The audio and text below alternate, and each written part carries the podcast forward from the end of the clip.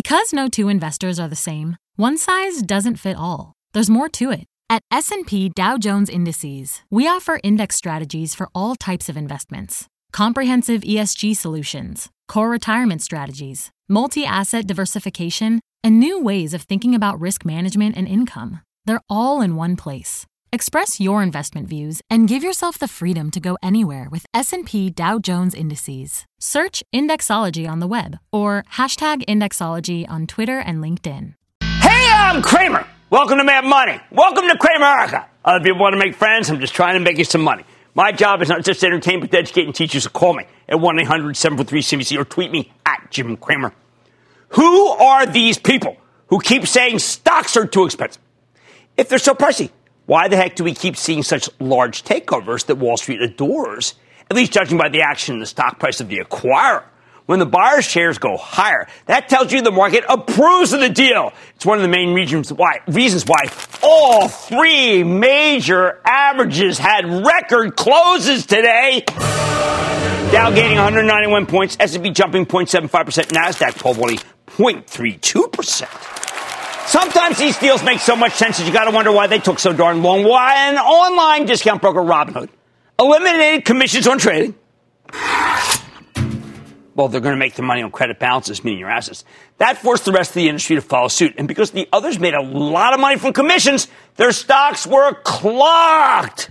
But Charles Schwab, with three point eight trillion dollars in assets under management, took advantage of the sad state of the industry, swooping in to buy competitor T D Ameritrade for the relatively low price of twenty-six billion dollars. And voila, now they have five trillion dollars under their belts. House pleasure. I remember a time when Goldman Sachs debated buying little Charles Schwab. Look out, seventy-eight billion dollars Goldman. Schwab's less than twenty billion dollars and, uh, from you, and it's now gaining on you. Although I have to wonder if uh, Schwab doesn't really have, at this point, a better business model for the future, particularly for those millennials, than Goldman right now. Unless the Apple credit card turns out to be huge, Goldman has some real catching up to do. It could double its assets under management and still not come close to the new Schwab. Lots of critics sneered when they saw how much L V M H, the parent of Louis Vuitton and Moët Hennessy, had to pay for Tiffany, sixteen billion dollars or one hundred thirty-five dollars a share, given that the stock was at ninety bucks a little over a month ago. But if that was such a bad deal, why has L V M H stock roared higher? Tiffany's had some pretty darn horrible numbers worldwide. I think they simply didn't understand the new retail world that's defined by personalization and high touch. For years, the jewelry chain has missed numbers, frequently blaming the strong dollar, which hurts tourism. At one time, they even blamed Trump for lower traffic after the election. I mean, oh, who knows? They always had something. But you know what? You take something like the riots in Hong Kong. That should hurt companies. It hurt Estee Lauder. You see them complain? No, they sell a ton of, of expensive cosmetics in Hong Kong. Uh, they didn't use an excuse. They may have hurt sales, but Estee Lauder is such a well-run business worldwide that it didn't matter. So it's not just that you're, if you're in the premium category, like Estee, like Tiffany, come on. One does well, the other one doesn't, both E L and then L V M H. Understand high touch.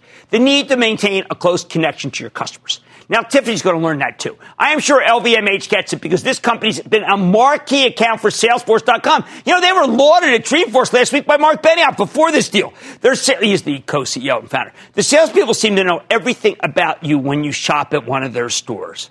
Tiffany, on the other hand, they seem to draw a blank when you walk in. When you're shelling out a lot of money for high-end jewelry, you want the people who work there to recognize you, remember your preferences, uh, suggest ideas. I bet their numbers will soar after oh, after this takeover closes. Soar!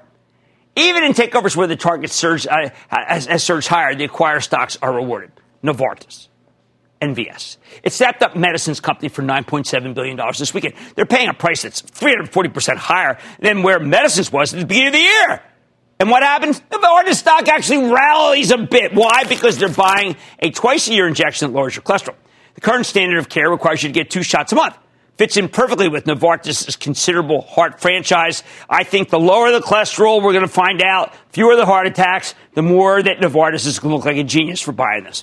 All right, now, if acquirers are being rewarded for snapping up other companies, that tells me that these stocks may be a lot cheaper than you think, and many stocks may be cheaper. And once you start seeing this kind of action, other businesses are encouraged to make deals too.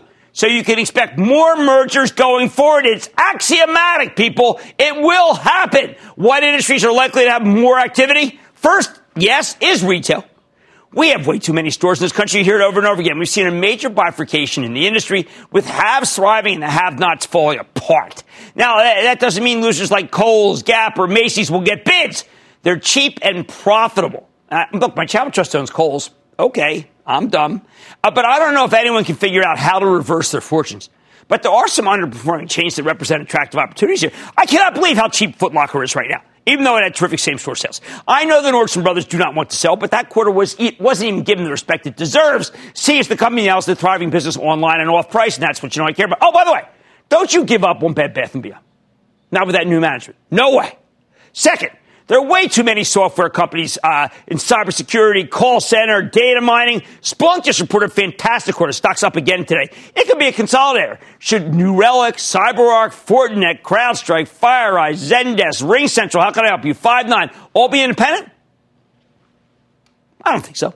Oh, and here goes Palo Alto slouching back towards uh, Bethlehem here with a uh, big run after big run because of a weaker than expected quarter. Sorry, that jo- random Joan Didion, but I loved her. Okay. Third, there are tons of high-quality biotechs out there uh, with stocks that should be much higher. I mean, how does BioMarin really? We had just J B on me last week. How, how does that, with a solid business and an amazing pipeline, how does that stay independent? Hey, listen, if Biogen's Alzheimer's drug is as promising as it seems, then it's worth a lot more than its current fifty-four billion dollars valuation. Look at how well AbbVie and Bristol-Myers have done since their biotech deals. Uh, more, more on Bristol-Myers later, and I still regard some of Allergan as biotech. Fourth, we have about one thousand more banks than we need. Oh, maybe two thousand. I know a lot of that's because the regulators don't want to let any of the big dogs become even larger than they are. But banks with terrific technology can deliver spectacular results if they buy banks with inferior tech. Fifth, same goes for financial tech. Now, we have too many payments companies. If Square can't get its stock price moving again, hey, what a natural, right?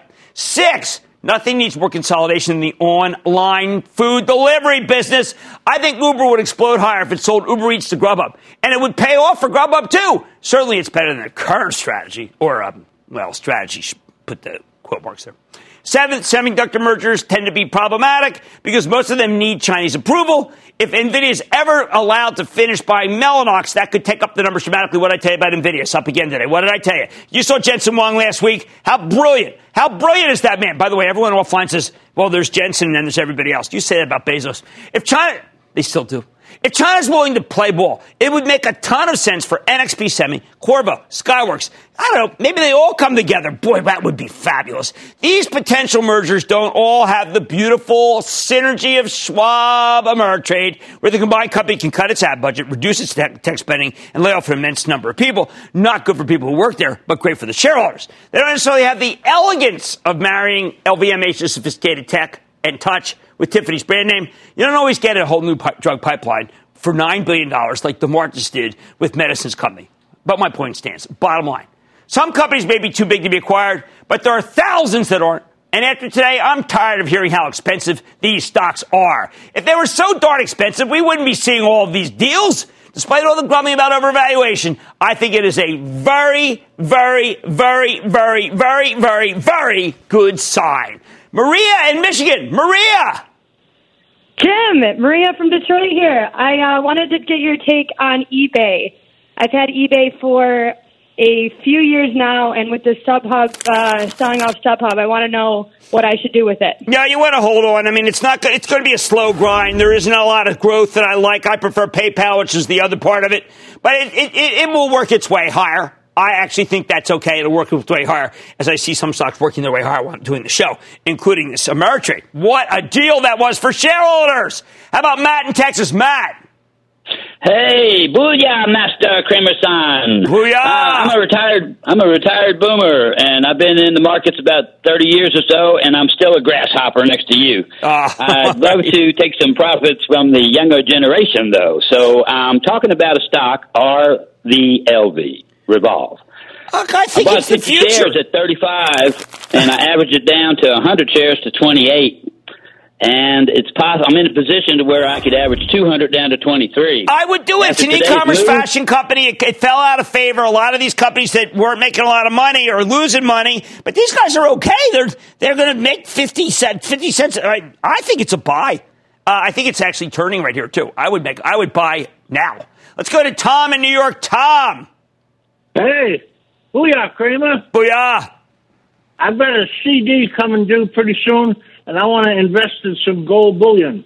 What's the best place to buy it at spot? Okay, well, I'm going to give you um, my sense on gold, just so you know, is that I like the G L D. Uh, historically, I have said that that uh, that people who buy gold should keep it in a deposit box. A lot of times, it's better keep it in a deposit box in another country, too, by the way, just for pure security. Because remember, it is an insurance program. That's how I view it, and you can't be insured well enough. All right, after today, I am tired. I am tired of hearing that stocks are too expensive. These deals are a very, very good sign. And yes, if the market goes down tomorrow and you want to tweet me and yell at me, here's what I have to say.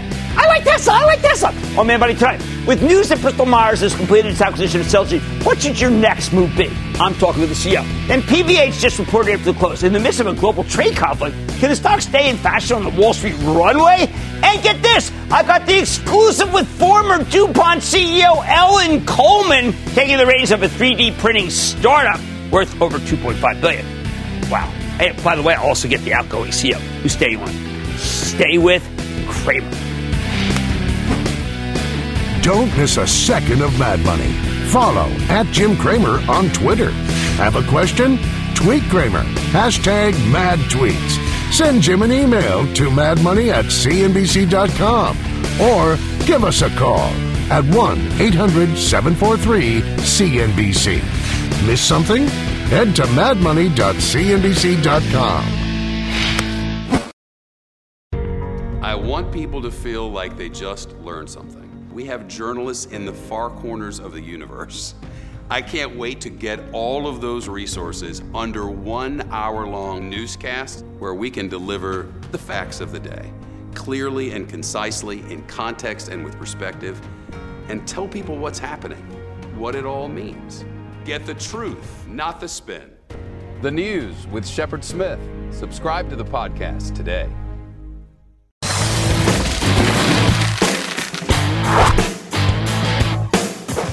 Last week, the biggest merger of the year was finally consummated when an old-school drug company and Uber Cramer fave Bristol-Myers bought a down-and-out biotech, Celgene, for seventy-four billion dollars in cash and stock. You know I've been bullish about this deal ever since it was announced back in January, and we got a chance to speak to the C E Os of both companies, and it's already been a big winner. The new Bristol-Myers is a pharmaceutical colossus with a phenomenal cancer immunotherapy franchise. Oh, and if that weren't enough, we, we got something very promising uh, from clinical trial data from um, Opdivo. That's their uh, Bristol's big biggest anti-cancer drug. It's been dogged by competition from Merck's Keytruda. That's one reason the stock's been rallying hard of late. I got to find out more about this. Let's take a closer look with Giovanni Caforio. He's the chairman and C E O of Bristol-Myers Squibb. Learn more about what the future holds for his combined company. Doctor Caforio, welcome back to Mad Money. Good to see you, Giovanni. Have a seat. First, congratulations. This is just a remarkable achievement by you. A lot of people felt, I don't know if it could be done. Well, it clearly is. So now give us what the new Bristol-Myers looks like. Well, Jim, first of all, thanks for having me. Of course. Uh, it's a great time for us, a really important moment. The new Bristol-Myers Squibb is a leading biopharma company that can transform the lives of even more patients through science. Uh, we have the number one cancer company in the world and leading franchises in cardiovascular medicines and autoimmune disease.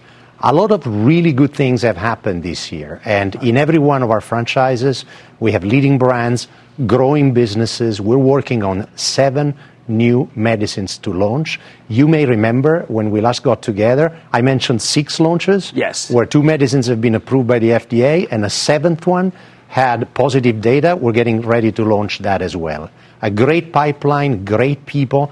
This is a growth company and very well positioned to succeed. Now, it's not just enough that you give us a stock that has three percent yield and it's got a good balance sheet. You're able to buy back a lot of stock. But you've also given us what's known as the Bristol-Myers Squibb C V Rs. Now, that's a, a kind of a term of art. But this is a great opportunity for someone, particularly younger people, to bet on the future.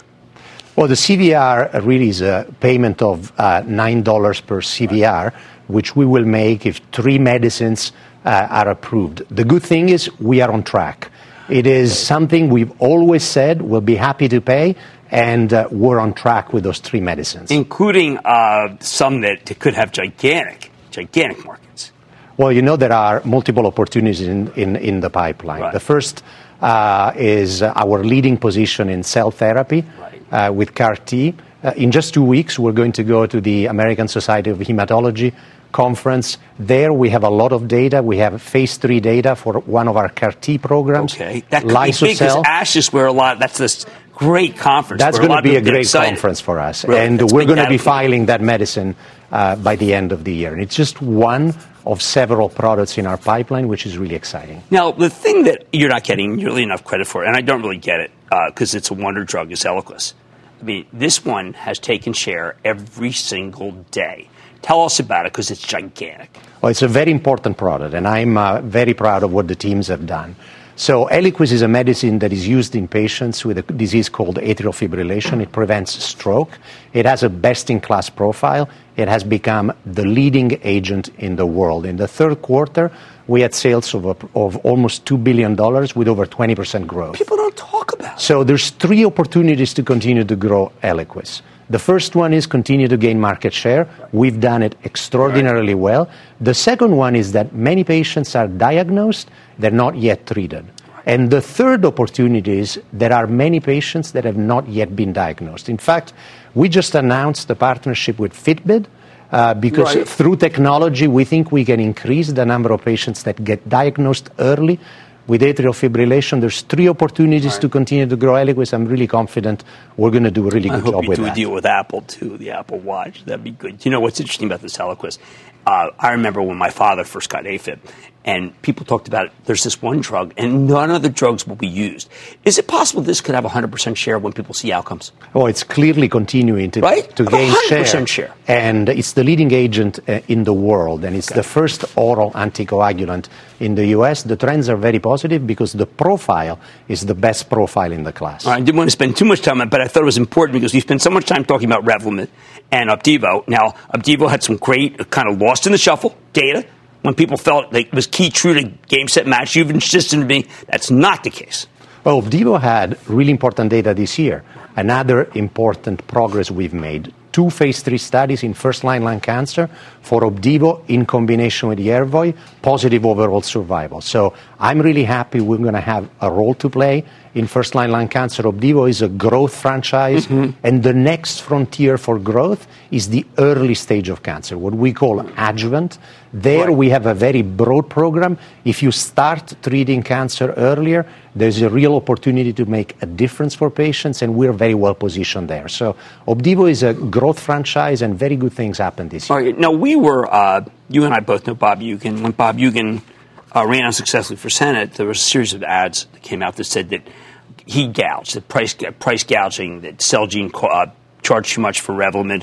What's your view about pricing for drugs, what the politicians can do, and also end-of-life drugs, which I do think that there may be something a, a rational economist may not agree with, say, a grieving kid? Well, let me say, first of all, we take a very responsible approach with pricing at Bristol-Myers Squibb. We've done it in the past, we do it today, we'll do it in the future.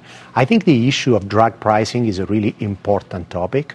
Uh, and from our perspective, there is a real need for policy changes because medicines uh, are important only when they reach patients. And there are issues with affordability in the U S because of benefit design issues. And so from my perspective, we need to all be working together. We as a leading company uh, are uh, actively working with members of the administration. We work with our peers at pharma because I think it's important to promote policy solutions that improve the affordability for patients. That's the real issue today in the U S. Okay, now let's talk patent cliff for a second. I remember the Plavix uh, patent cliff negotiated well by Bristol.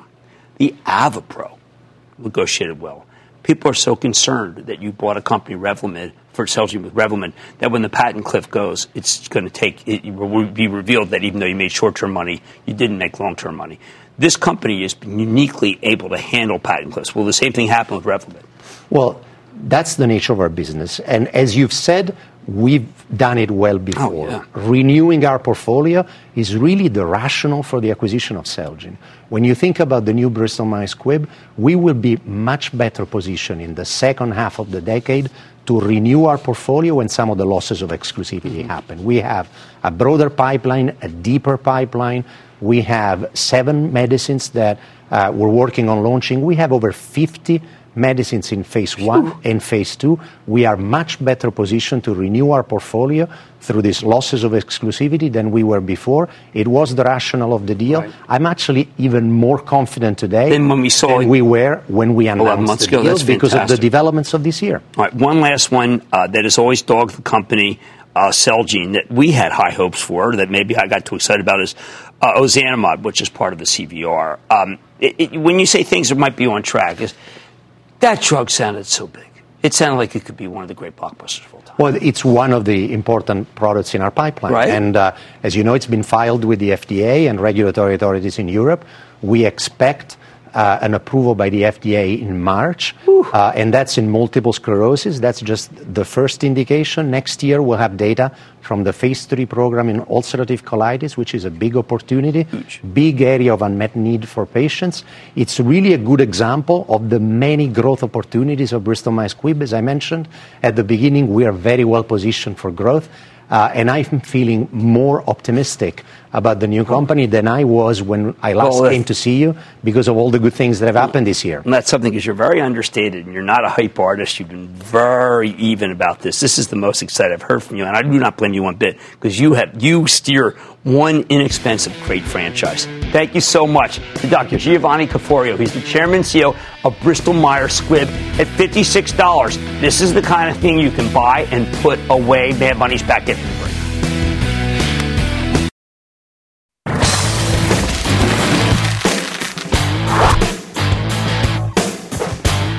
Gotten some real mixed signals from retail this past earnings season. Some chains are doing very well. Some chains are doing very badly. For example, uh, apparel sold terribly at Kohl's. Sold great at Target. I've been telling you not to extrapolate from any individual retailer, but what about an apparel play with broad exposure to the industry? Take P V H, company behind Calvin Klein and Tommy Hilfiger. This stock's had a real roller coaster of a year, although it finally bottomed to sixty-seven in August, and since then it's been on fire, rallying up to one hundred dollars as of today in anticipation of a good quarter. P V H just reported the close, and a good quarter is exactly what we got. Company posted a solid top and bottom line beat, with management raising their full-year earnings forecast, calling for four percent same-store sales growth on a constant currency basis. Europe, amazing. Tommy, on fire. Calvin Klein, better than feared. I found these numbers pretty darn encouraging. Do not take it from me. Let's dig deeper with Manny Chirico. He's the chairman and C E O of P V H. Find out more about the quarter, where his company's headed. Mister Chirico, welcome back to Mad Money. Good to see you, Manny. Good to see you. Thank you. Have a seat. All right, Manny, I'm a little thrown. Because to me, these numbers indicate it, that the market is anything but promotional, and yet you call it competitive and promotional. Mm-hmm. I think the United States is. But your broad panoply of business, clearly, you can't call promotional if you're doing the kind of numbers you're doing with Tommy Hilfiger. Yeah, well, I, that's a fair call out, Jim, I, this North American market. But I would also say we have a big exposure in greater China. Right. And the challenges we're facing there with uh, Hong Kong and, and the China consumer in general, that's what we were talking about. Our fourth quarter planned holiday, I, I think we've tried to take a conservative approach to it. Right. If the trends that we're seeing continue, we'll do better than, we've, than, we're, than we're projecting. But we felt, given the... Uh, Given the uncertainty that's right. out there around so many different things, including six less shopping days between right. Thanksgiving and Christmas, all these things, we just felt is we had a really strong third quarter. Let's put that through and let's hold tight on the fourth quarter. How about mall versus non-mall, mall versus online? Because what I'm seeing is is that the promotions in the mall are amazing, but some of the other guys don't have, aren't that promotional. Well, I guess I I, I I have to just differ a little no, bit. No, totally. I, I mean, you're I in think the business. There's, there's, you, you, your, your opening segment talked about there's some strength and right. where there's some weakness. Um, I don't think it's all on-mall or off-mall, because some of the players you, you described had tough off-mall performance yeah, as well. Yeah, apparel, I, I have to be honest, apparel has been a segment that's un, been under more pressure than others. And I think, to be honest, this time last year, such strong business going on in the, in our sector. We all bought into a bit of that trend, right. and we've been cleaning inventories, having to deal with margin pressures as it's gone forward, and I think that's finally behind most of us. You can see from our balance sheet, inventories in line, and we're projecting year inventories to be flat to down slightly. So I think we've got the business back in a, in a good place. Well, that's uh, perfect when you're going right into Christmas. You don't want to hear big discounting. I would use some more cold weather. There was too much warm weather at the beginning. Yeah, uh, look, I think that really did impact, yeah. uh, especially the beginning of the uh, of the third of the third quarter. Um, we would all, we always want to see the season get started, get some really brisk, right. cold weather, and get off to a strong start. So it, that backdrop, clearly you saw, you saw some of our key customers have a tough time with it. Okay, how about Europe? Because it looks like it's extraordinary. Yeah, our business is just off How's the charts there. It's, uh, I, look, it's the strength of the Tommy Hilfiger brand overall. It's a two point two billion euro business there. Right, there. And our Calvin business, which is about half the size, also continued to grow into right. that. So we saw, you know, double-digit uh, uh, top-line growth there, continued growth in margins. We feel really good about that business. All right, I've been letting you go on Heritage, but down thirteen percent, and I know you've got this Izod uh, uh, commercial with that second-rate quarterback from last night. Had a tough night. Well, it's, that could hurt your sales, that guy. That guy. I don't, that's, we'll take that offline. But do I have to start worrying about Heritage? Look, I think the Heritage is a reflection of what's going on in mall retailing. That's right. Okay. Uh, you know, uh, cu- our key customers, uh, Macy's, Kohl's, J C Penney, uh, mm-hmm. that business is, is struggling. It's, it's about uh, ten to twelve percent of our sales, less of our profits. It's a small piece. I think we have to contain that it won't hurt us. Right. Uh, but this time last year, it was doing so much better. So it's uh, it's caught up in the whole retail dynamic in, All right. in North America. Now, where uh, uh, where are you making stuff these days? How much China? How much other places? Uh, our exposure in China for America is probably between ten and fifteen percent. That's pretty low. As we go into twenty twenty. So you've been this whittling year, that uh, down the whole time. Yeah, I think if you go back four or five years ago, we were closer to thirty-five to forty percent. So well, if the president's been... listening, he's got to be happy. Well, yeah, look, look, you went, I've, I've got a strong feeling. I, I don't think the way to resolve these things is through tariffs. I know the president keeps saying, well, tariffs aren't impacting the economy, but to be fair, the tariffs haven't really hit the economy at this point. I mean, you know, there was those initial tariffs, fifty billion dollars of goods that got, ta- that got taxed at fifteen percent. But now all of a sudden, in December of this year, tariffs coming through on apparel. We've got about five hundred billion dollars of goods that are going to be tariffed. It's going, it's going to have an impact on the consumers. I think we could all manage it in the short term with the hope that it would resolve, because you could put pressure on your vendor base to do right, certain things. But, but long, long term, term it's, it's got to work on both absolutely. sides. So it, it clearly will result in higher costs for the consumer, which is not good for the economy. No, it might hit time by the time of the election. And it's, you know, what the worst part about, Jim, is the uncertainty. I'm right. sitting here on December first, thereabouts, and I don't know what my costs are going to be on January. That's crazy. Because, you know, I, is it a fifteen percent tariff, is it a twenty-five percent tariff, or is it a zero percent tariff? Well, this is why the enterprise is hurting. You know, big companies like you, they don't know what to budget. Right, exactly. You can't put budget. You're not going to go out there and start being big spender. Mm-hmm. Now, you have uh, taken, I don't want to call it a downsizing, but the restructuring Calvin Klein has done is huge. Mm-hmm. And impact?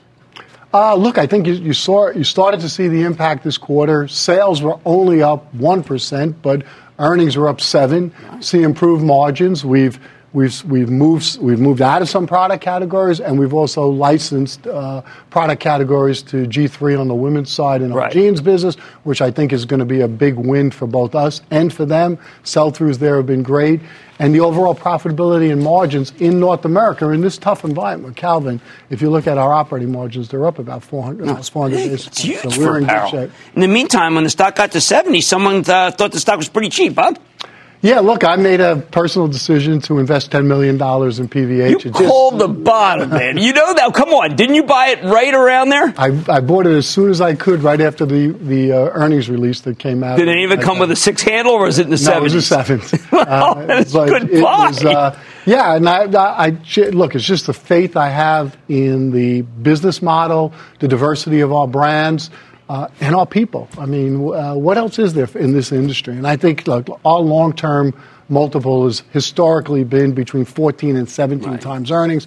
Even with this improvement, we're, we're, we're trading at just slightly above nine to ten it's times. It's crazy. It's, but in all the years I understand that it because of all the uncertainty. Right. People are just no, don't know what it is. So I'm, I'm personally, I can take a longer-term view, look at it and say, over the next eighteen months, I know we're going to be right. competitively positioned, and our, our multiple should move to thirteen to fifteen to sixteen times right. earnings. You know, Jamie Dimon got incredible credit for when he called the bottom. You didn't get enough because, boy, that was some great buy. But, right, faith in yourself and your people. That's well, what did it. It's only on paper now because I'm not a seller. No, you're right, but that's all right. I want other people to be buyers. That's what I care about. That's Manny Chico, Chairman and C E O of P V H. We flagged that buy for you when he made it. Boy, that was smart, but it may not be done. Mad Money's back after the break. Thank you. Thanks, Jim.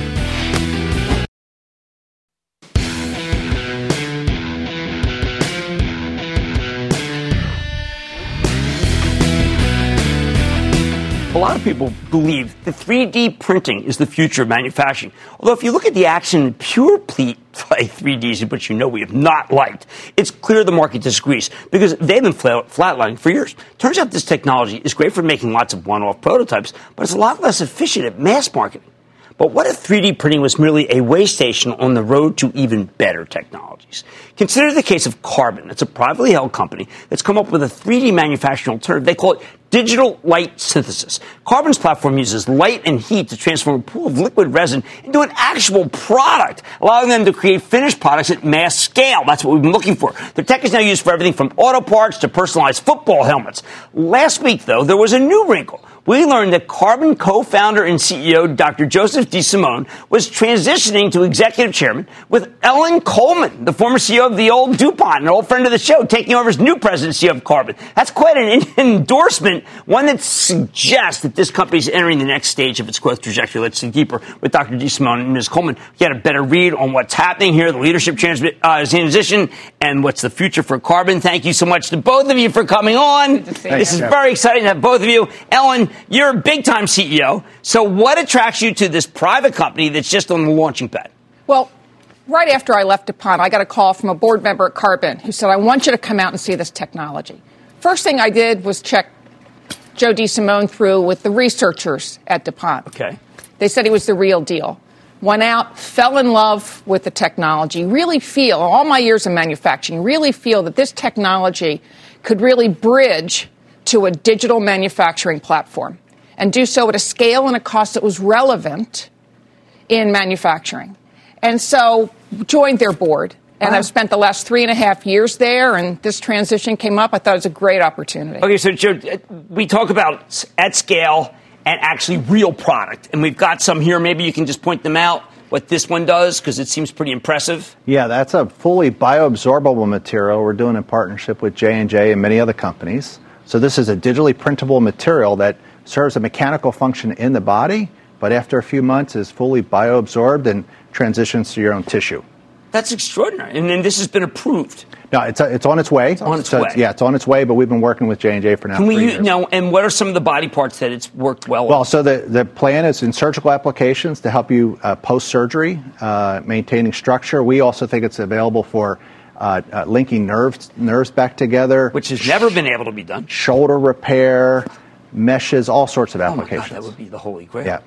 So I could see why someone like you, who understands both healthcare, yep. uh, understands enzymes, understands things that are really pretty ethereal, would be attracted to this. Well, I mean, think about application development. That's something that DuPont honed over decades. Right.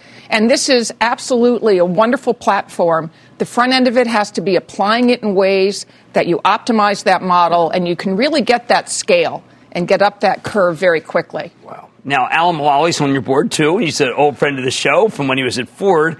I see you uh, doing some business with Ford, but also Lamborghini, which I think has uh, maybe the greatest engineering in the world. So what is your role there? So what's awesome is, you know, traditionally polymeric parts are molded and casted, injection molding. Right. That's a three hundred billion dollars market mm-hmm. that is really cumbersome to introduce new products. We craft parts with light. We have the very first three D printed parts ever on a production vehicle out of Detroit. Ford announced in January, we've got parts on the Ford Mustang, F one fifty truck, and replacement parts on the Ford Focus. We also have parts on Lamborghini. Where we're really going now is electrical connectors. Jim, electrical connectors is a sixty billion dollars market. These are all molded. ninety percent of the warranty issues in cars today are electrical failures. ninety percent of those are caused by failed connectors. Our partners, our customers, now have designs that are twice as good that they've ever seen from molded designs. And so it really opens up new waves of product innovation. That's great. Now, Ellen, is your view that uh, that this is one of those companies where you could see it come public one day, or have you had enough of that after the last thing? Well, I tell you, I think the fun's going to be in building it out. Okay. And those decisions are, are down the road. But if you think about where we started with Adidas, and you think about the, the performance factors that went into the creation right. of that midsole, and now we're taking that and we've we've parlayed that into a specialized bike seat. Mm-hmm. We're working with Riedel with the helmets and moving into a broader area. Think about performance and protection as a segment. Right. And then application after application. We've learned so much about optimizing the front end in the file. We've learned so much about what has to happen post-processing to get a really excellent part for our customers. And it's really taking that ecosystem and that process and the digital manufacturing be at the center of it and really scaling that. Now, uh, we know about the, th- the uh, three D, not so great, and some of these other ones that are that kind of falling by the wayside. But Arconic and H P have tried this, and they're still not really getting any scale. Is it because of this uh, the digital light synthesis that that's the difference between what they're doing and what you're doing? Yeah, this is you know this is an area that's been around for twenty-five, thirty years. Right. Right. With always promise. A lot of promise, but it's been a prototyping technology. Yes. We've cracked the code on how to do three D printing one hundred to one thousand times faster. We've really focused on materials that have the properties to be a finished part. And we have an amazing business model, right? We have the world's first uh, piece of manufacturing hardware ever to go out via subscription model. So it's infinitely upgradable, mm-hmm. right? We have an install base that's growing, approaching one thousand printers globally now in fourteen countries. And with that, it's got really good visibility in revenue because contracts are going beyond three years now. Right. And it becomes a really important part to future-proof people from obsolescence. And why now, El? Why I know now? That, that, that Joe's reti- you know, going up to executive chairman, but why get started in a whole new thing? I mean, I, you know, so I always said that if I were going to go back full time, it had to be compelling. Okay. It had to be something that I really was passionate about. And and Joe has built a phenomenal team of entrepreneurs that are just have been just tremendous to work with as a board member and even better to work with as the C E O. And I think really pulling us together in a way as we can scale. Mm-hmm. I think it's just going to be a lot of fun working with Joe. Continuing to work with Joe, I think, is going to be well, a great opportunity. Well, excellent. Congratulations to you Thank and you. to you. Thank you, sir. All right. This is a private company. That's Ellen Coleman. She's the new president and C E O of Carbon. And Joe DeSimone, who's the co-founder and executive chairman. Very exciting company. You'll see their football helmets tonight. Uh, Riedel is everywhere. Uh, that's their technology. It's inside the helmet that's really important. Mad Money's back after the break.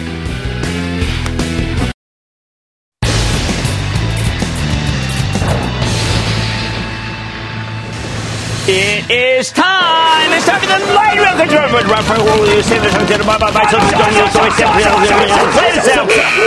And then the lightning round's over. Are you ready? Skate down. Time for the lightning round. We're start with Ashwin in California. Ashwin. Uh, hey, Jim. How are you doing? Uh, thank you for taking my call. Oh, my pleasure. Your... Yep. Uh, my stock symbol is uh, uh, C P R T, Copart. Me. You know, it, it is just a fantastic company. Uh, we actually recommended Salvage Business. We recommended it a very long time ago, and we should go back to it. It's been fantastic. It'll stay that way. That's just a great little American company, to tell you the truth. Let's go to uh, Abraham in New York. Abraham. Booyah, Jim. This is Abe from Brooklyn, New York. How are you? Uh, I'm good. How about you? Great, great. I love your show. Thank you. I own some shares of Sonos, man. The stock just they broke out. out. Po- it just broke out, and it's looking pretty darn good. Um, I have to tell you, I'm a little confused about why it is so strong, because I don't think business is that good. But it's up fifty-seven percent for the year. I would take a little off the table. Let's go to Devin in West Virginia. Devin. Hey, Jim. Happy Thanksgiving to you and Same. your family. Same.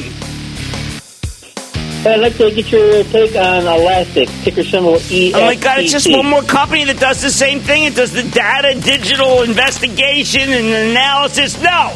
I've had it. No, not one more. I'm not going to endorse one more. I'm fed up. Let's go to... Now they'll be mad at me. I didn't mean that. Just a generic fed up, okay? Let's go to Kelly in Illinois. Kelly! Hi, Jim. How are you? I'm good. How are you? I'm good. I'm calling about P A P, Molson Coors. They're in the news. No. Reorganizing all over the no, place. No, I'm done with them, too. I mean, they... they They've had more than enough time to try to get this thing right, and they, they've not succeeded. Let's go to Ginny in Rhode Island. Ginny! Hi, Jim. Hey, Ginny. Big booyahs from, big booyahs from Barrington, Rhode Island. Hmm. Uh, love your show. Love Thank your you. show and your, and your input on the opportunities and pitfalls out there. Thank you. Uh, would like your opinion today on Car Gurus. Very C A R G. Good. Uh, which one? They're all good. Lit- oh, because Lithia is good. Uh, CarMax is good. Uh, AutoNation is good, and yours is good. I mean, look at that industry. That is a great industry. You have four for four. Let's go to uh, Dave in Florida. Dave. Jimbo, how you doing? Good. How are you, Dave? I'm great, thanks. Uh, Costco, I've owned it for about a year and a half. She's had a good run. What do you think? All right, here's what I want you to do. I think that it's going to mark some time. I think people are worried that it's going to be one of those big boxes that is not like Target. I think that any time the stock has been down in the last five years, you had to buy, buy, buy. But I would buy more if it came down. I would certainly not sell the stock. Let's go to Dexter in California. Dexter! Hey, booyah, Jim. Uh, I came across this stock the other day, Pivotal Software, P V T L. Now, it, it did a few funky things. I'm just wondering if it has momentum for next year. Do no, I mean, isn't that a, we had a takeover situation going on there. We're uh, no, we're moving on to the next one. We're moving on to the next one. We're done there uh, because I got a proposed deal. We're not arbitrageurs. Let's go to Dave in Illinois. Dave, Doctor Kramer. Hey, it's up over sixty percent on the year. It meets the rule of forty. It's not no Turex. It's all Turex. Eh? I like Alteryx so much. A Y X. Remember what he said? It's Alter and A Y X. I mean, that guy's a genius. We're buyers. One of my absolute favorite tech stocks. Should have bought that one instead of Silvers. And that, ladies and gentlemen, good. The lightning round.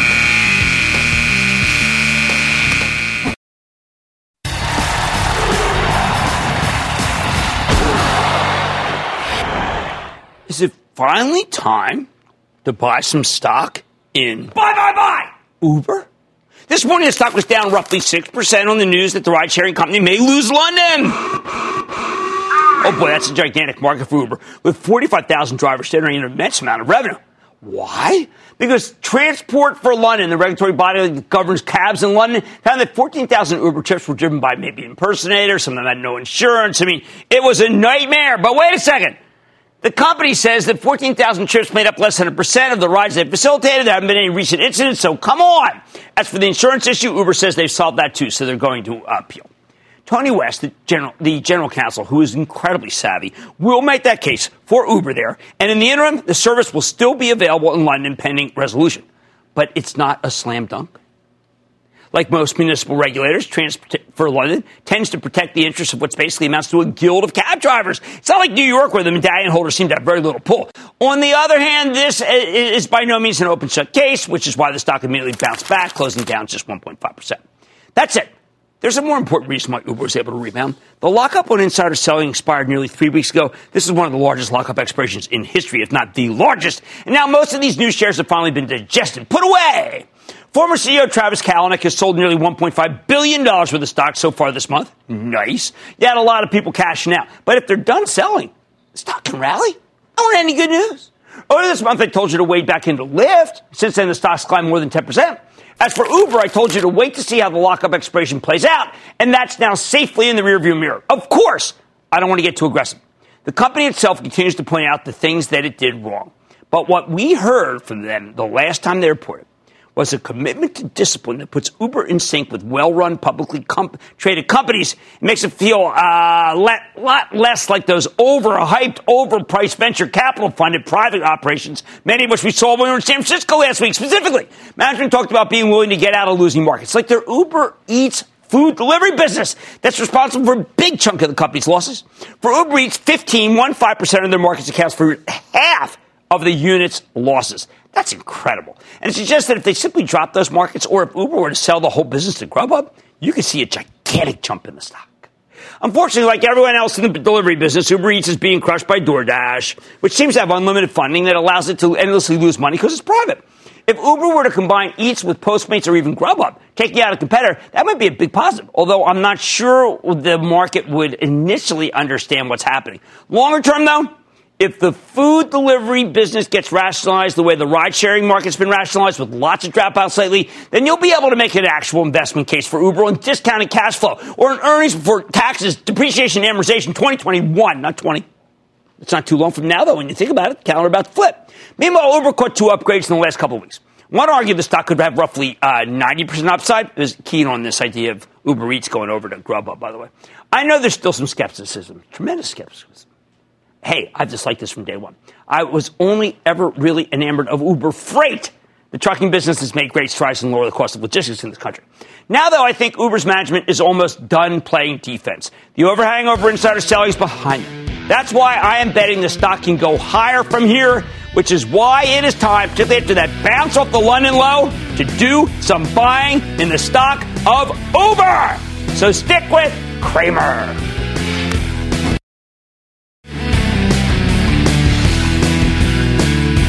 All right, let's go over tonight. H P E, disappointing revenues. People aren't going to like that. Nutanix with a very strong quarter. P V H, we continue to like it. There's going to be some profit taking after that very big run. But remember when Manny Chirico bought that stock. You want to be with him, not against him. Like I said, there's always a bull market somewhere. Promise I to find it just for you. Radio Man Money. I'm Jim Cramer, and I will see you tomorrow. I want people to feel like they just learned something. We have journalists in the far corners of the universe. I can't wait to get all of those resources under one hour-long newscast where we can deliver the facts of the day, clearly and concisely, in context and with perspective, and tell people what's happening, what it all means. Get the truth, not the spin. The News with Shepard Smith. Subscribe to the podcast today.